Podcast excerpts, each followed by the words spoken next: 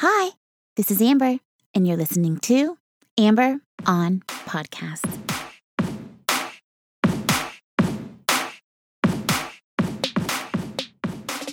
Hi, hi, hi. Hello, and welcome to episode number 220 of Amber on Podcast. I am your host, Amber Camille Ligon, and this podcast is all about doing more good for you and more good for more people. Thank you so much for joining me. Podcasts saved my life when I hit rock bottom back in 2017, which is what inspired me to create this show so that someone out there who is searching for answers will find what they need to help them on their journey. In this episode, you will learn the benefits of slowing down and what we gain when we take the time to learn more about ourselves and practice vulnerability. If you haven't yet, please take a moment to subscribe to the show. Every Thursday, I release a new episode, and I would love to have you join me. Now, let's get down to the good stuff and let's start the show. Life will send you signs that will help lead you in the right direction.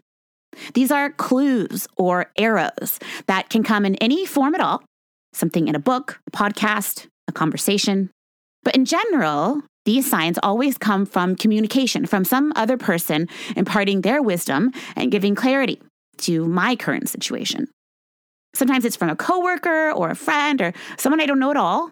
It's the combination of good storytelling and vulnerability that tends to really do the trick for me. That's why I love my hero and fellow podcaster, James Altucher, so, so, so much because he is both a good storyteller and super vulnerable. I'm sure you can think of someone you know who is the exact same way. Now, the purpose of this show is to be a collection of this exact wisdom from all kinds of people from all kinds of backgrounds. Because sometimes it just takes hearing the right thing at the right time to send you on a different path.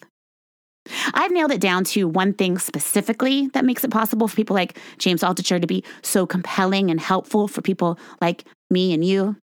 The thing is, is you have to know yourself. Not just know yourself, but know yourself very, very well and take the time to figure out exactly who you want to be and build everything in your life to become that person. In my previous life, when I was an egotistical, confused, sad jerk, I used to spend all of my time looking externally for acceptance or any kind of clue that I was on the right track and capable. I needed constant validation and proof that I was enough because I had no way to measure this for myself. I had no idea what I stood for because I was never sitting around thinking about what do I stand for? Instead, I was constantly trying to be the best while taking the temperature of the room to find out what mattered to who and how I could impress them or get them to like me. It was exhausting, but also very addicting because it was constant scorekeeping. Did I win them over or did I lose? Did I win or did I lose? Did I win? Did I lose? I was constantly being measured with every single interaction. This just is not sustainable. Plus, it made me come across as a super, super fake person.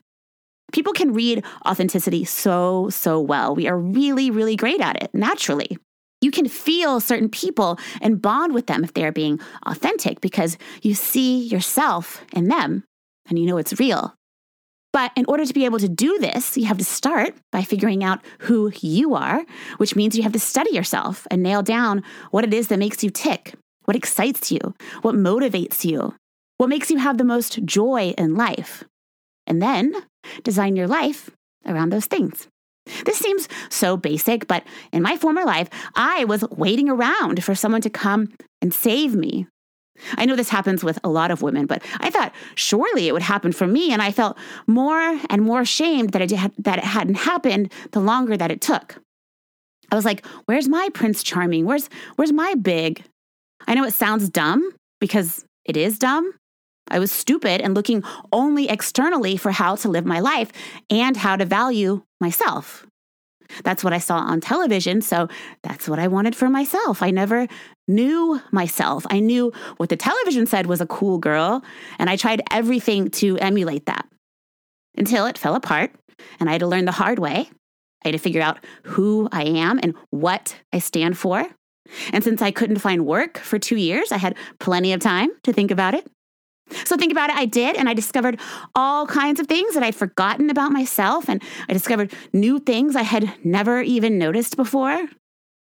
All of this intel made me a better person in every area, significantly. My work got better. I finally got a job I am obsessed with.